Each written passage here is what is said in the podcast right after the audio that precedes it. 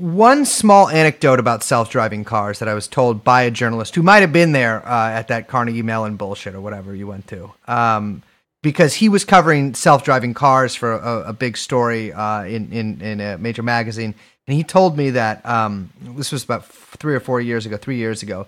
He said that uh, this was right around the time that one of these companies, it was either Google or Uber, I can't remember which, one of their cars hit somebody and, and like pretty badly injured them on a on a city street and that employees at the other company, which is again, it's either Google or Uber, I can't remember, were like f- privately furious because they had wanted to draw first blood.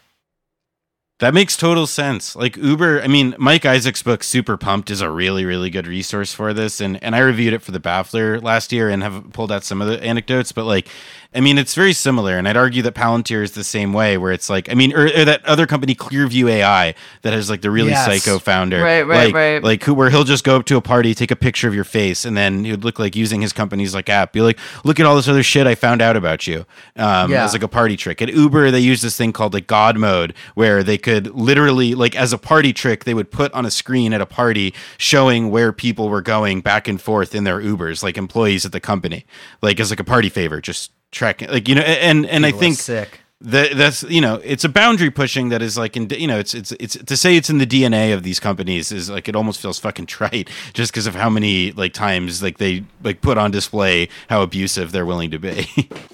If that's DNA, call me human CRISPR. Oh my god. Uh, sorry, sorry. I was just fixing my shoelace there.